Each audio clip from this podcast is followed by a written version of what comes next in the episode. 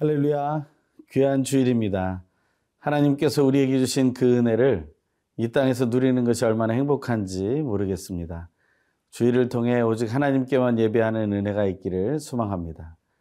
우리는 지금 열린 하늘문을 향해 또 그 하늘로 올라가 보좌를 바라보는 요한을 만나고 있습니다.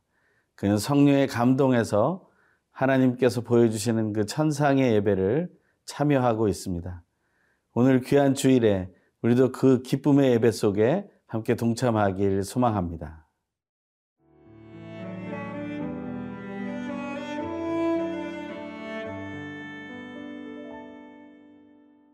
요한계시록 5장 1절에서 14절 말씀입니다.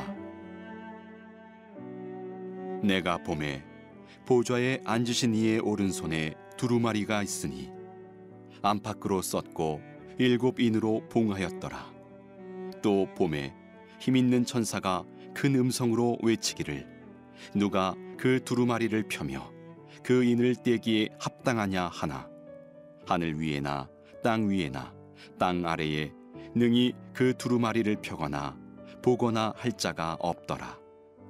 그 두루마리를 펴거나 보거나 하기에 합당한 자가 보이지 아니하기로 내가 크게 울었더니 장로 중에 한 사람이 내게 말하되 울지 말라.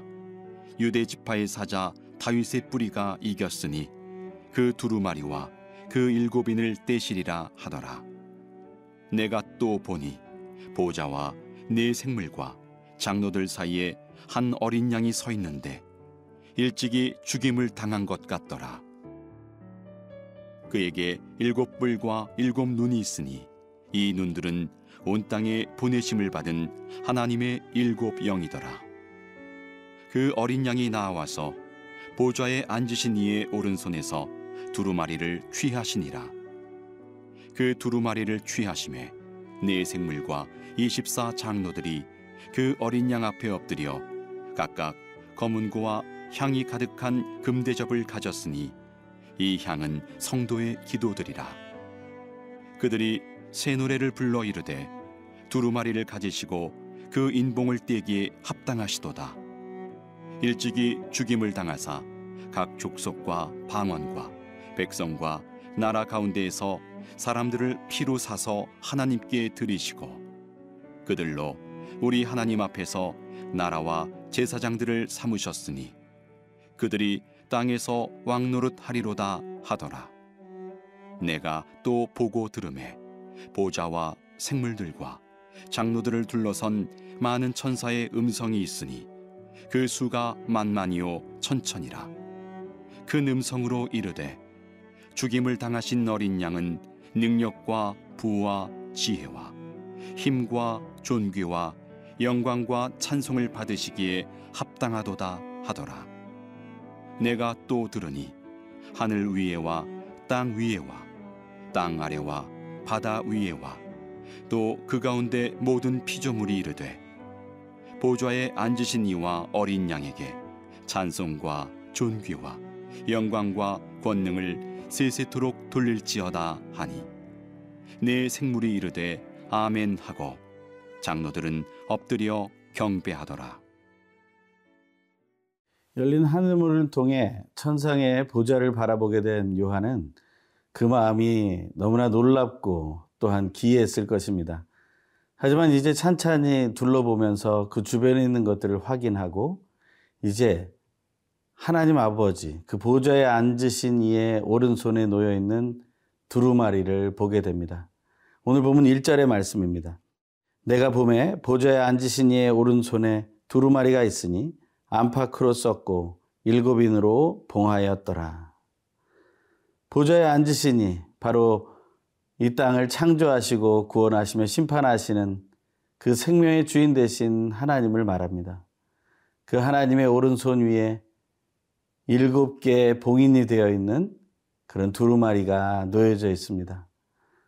하나님의 손에 들려진 그 두루마리는 하나님의 말씀을 의미합니다. 하지만 그 말씀은 우리가 가지고 있는 성경과 또한 새로운 그러한 말씀인 것입니다. 하나님께서는 그 말씀을 하지만 아무나 볼 수가 없습니다. 오늘 본문 2절과 3절의 말씀을 읽습니다. 또 봄에 힘 있는 천사가 큰 음성으로 외치기를 누가 그 두루마리를 펴서 그 인을 떼게 합당하냐 하나 하늘 위에나 땅 위에나 땅 아래에 등이 그 두루마리를 펴거나 보거나 할 자가 없더라. 아무나 그 두루마리를 펴서 읽을 수 없었다라는 것입니다. 우리는 하나님의 말씀을 펴서 보고 있습니다. 하지만 하나님은 하나님의 계시를 또한 하나님이 필요한 사람들에게만 보여주시고자 하는 것이고 그 말씀을 펼쳐내실 분이 따로 있다고 말하는 것입니다. 하나님의 말씀이 우리에게 가까이 왔지만 우리는 그것을 잘 알아듣지 못했다고 성경은 말하고 있습니다. 특별히 구약 성경의 많은 예언자들이 하나님 말씀을 전했지만 사람들은 그 말씀을 다 알아듣지 못했습니다. 깨닫고 돌이키지 못했습니다. 그것이 바로 우리의 삶의 비극이고 또한 안타까움일 것입니다. 오늘 하나님의 말씀을 묵상하는 우리가 하나님의 말씀을 들으면서도 읽으면서도 또 생각하면서도 하나님을 만나지 못하고 또 깨닫지 못하게 되는 일이 없기를 간절히 바랍니다. 그것 때문에 우리가 슬퍼하고 괴로워하는 일이 없기를 간절히 소망해 봅니다. 하지만 요한의 반응은 이렇습니다. 4절의 말씀입니다. 그 두루마기를 펴거나 보거나 하는 하기 합당한 자가 보이지 아니하기로 내가 크게 울었더니 요한은 그 하나님의 말씀이 더욱더 궁금하고 그것을 보고 싶었던 것이죠.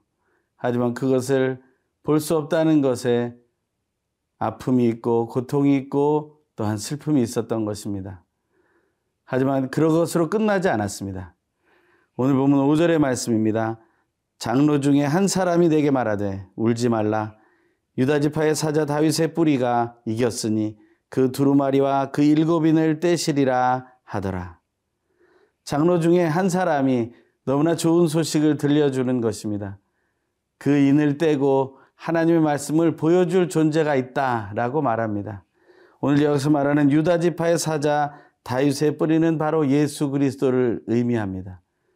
우리 모두를 의롭게 하고 죄로부터 자유케 하신 그 예수 그리스도께서 하나님의 말씀이 담겨져 있고 감춰져 있는 그 일곱 인으로 봉해진 두루마리를 열 자격이 있다라는 것입니다.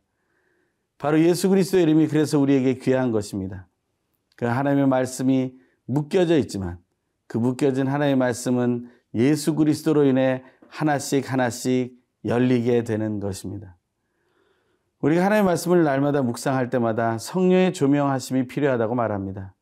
하지만 성령의 조명하심은 어떤 우리가 신비한 현상을 체험하는 것이 아닙니다. 우리는 모든 말씀의 중심에 그 해답에 예수 그리스도가 있다는 사실을 믿고 그 말씀을 묵상하게 되면 우리는 더 큰 하나님의 뜻을 발견할 수 있게 된다는 것입니다. 우리는 그 속에서 하나님께서 우리에게 보여주신 놀라운 은혜를 맛보게 되는 것입니다. 이긴 자가 두루마리를 열 것이다. 말씀하신 이 하나님의 음성을 우리가 기억하십시오. 십자가의 죽으심으로 인해서 생명을 잃고 끝난 것이 아니라 오히려 부활의 승리를 맛보기, 맛보신 예수만이 그 봉해진 두루마리를 열 수 있다는 것. 그것을 우리가 기대하며 우리가 귀한 하나님의 말씀을 묵상하기를 소망합니다.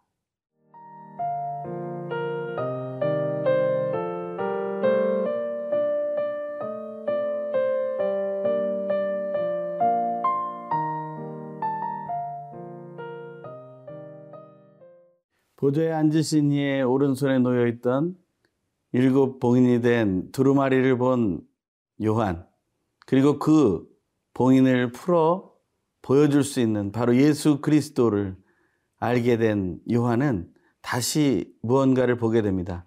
6절과 7절의 말씀입니다. 내가 또 보니 보좌와 내 생물과 장로들 사이에 한 어린 양이 서 있는데 일찍이 죽임을 당한 것 같더라. 그에게 일곱 뿔과 일곱 눈이 있으니 이 눈들은 온 땅에 보내심을 받은 하나님의 일곱 영이더라. 그 어린 양이 나와서 보좌에 앉으신 이의 오른손에서 두루마리를 취하시니라. 사도 요한은 처음 보좌를 바라보고 그 주변을 둘러보았지만 그 주변에 어린 양이 있다는 사실을 보지 못했던 것 같습니다.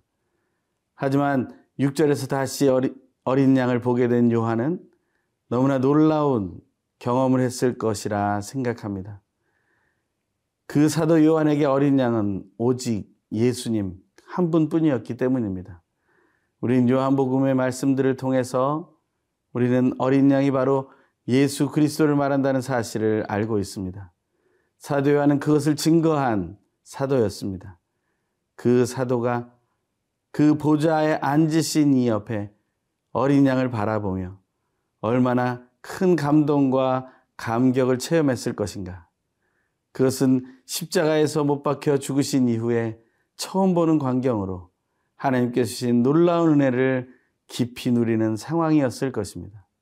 그리고 그 어린 양이 바로 하나님의 오른손에서 두루마리를 취하는 광경을 보게 됩니다. 이제부터 역사가 시작됩니다. 어린 양 대신 예수님. 이 어린 양이라는 말을 아르니온이라는 헬라어를 썼습니다. 이것은 그저 어리다는 것이 아니라 갓 나온 어린 양이라는 의미를 가지고 있습니다. 이것은 흠도 점도 없는 어린 양 중에 최고의 흠없고 점없는 상태를 말하는 것입니다. 정결해지신 예수 그리스도께서 그 봉인된 그 두루마리를 열게 되셨다라는 것입니다. 이제부터 그 두루마리를 어린 양의 손에 전해지고 그리고 놀라운 일들이 일어나게 됩니다. 8절과 9절의 말씀입니다. 그 두루마리를 취하심에 네 생물과 24장로들이 그 어린 양 앞에 엎드려 각각 검은 고와 향이 가득한 금 대접을 가졌으니 이 향은 성도의 기도들이라.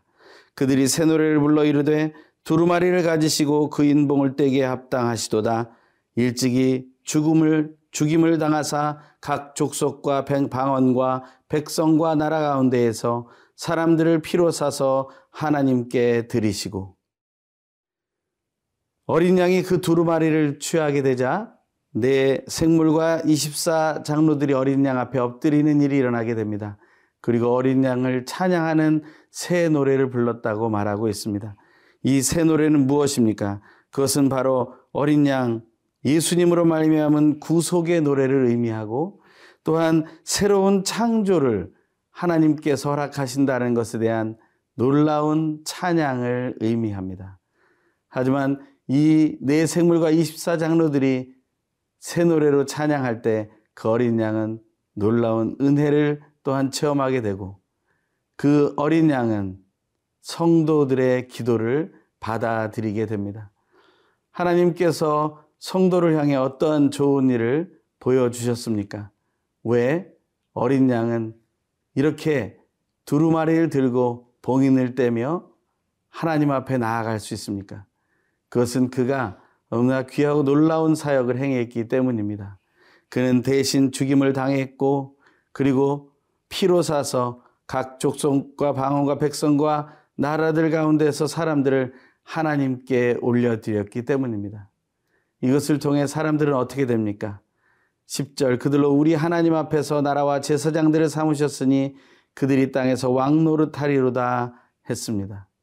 우리의 존재가 완전하게 변화된 것을 의미합니다. 우리는 예수 그리스도를 말미암아 구속고 죄 사함을 받았고 하나님 나라의 사람으로서 왕 노릇하며 이 땅과 하늘을 다스리는 사람으로 존재로 새롭게 태어나게 될 것이라는 것입니다. 그래서 우리는 하나님을 더욱 찬양하게 됩니다. 그래서 오늘 본문은 이런 찬양들을 이어갑니다. 죽임을 당하신 어린 양은 능력과 부와 지혜와 힘과 존귀와 영광과 찬송을 받으시게 합당하도다. 그리고 또 이렇게 노래합니다. 보좌에 앉으신 이와 어린 양에게 찬송과 존귀와 영광과 권능을 세세토록 돌릴지어다. 하늘의 찬양에 우리는 깊이 빠지고 있습니다. 사도 요한을 통해 듣게 되는 이 찬양 속에 우리는 하늘의 예배를 깊이 누리기를 소망합니다. 이 주일 또 마무리하며 하나님 앞에 온전한 찬양 드리는 귀한 예배의 삶 풍성하시길 간절히 소망합니다. 기도하겠습니다. 귀하고 놀라우신 하나님, 오늘도 우리에게 하늘의 찬양을 듣게 하시니 감사합니다. 어린 양 예수만을 높이는 그 찬양이 내 인생에 풍성하게 하여 주시옵소서. 찬양받게 합당하신 예수님의 이름으로 간절히 기도합니다. 아멘.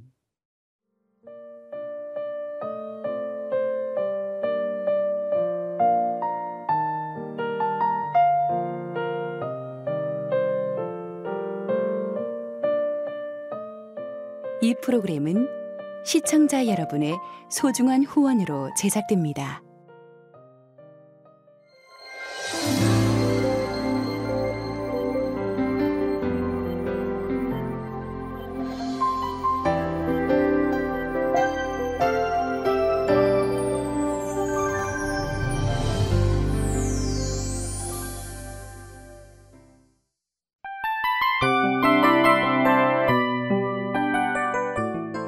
이 프로그램은 청취자 여러분의 소중한 후원으로 제작됩니다.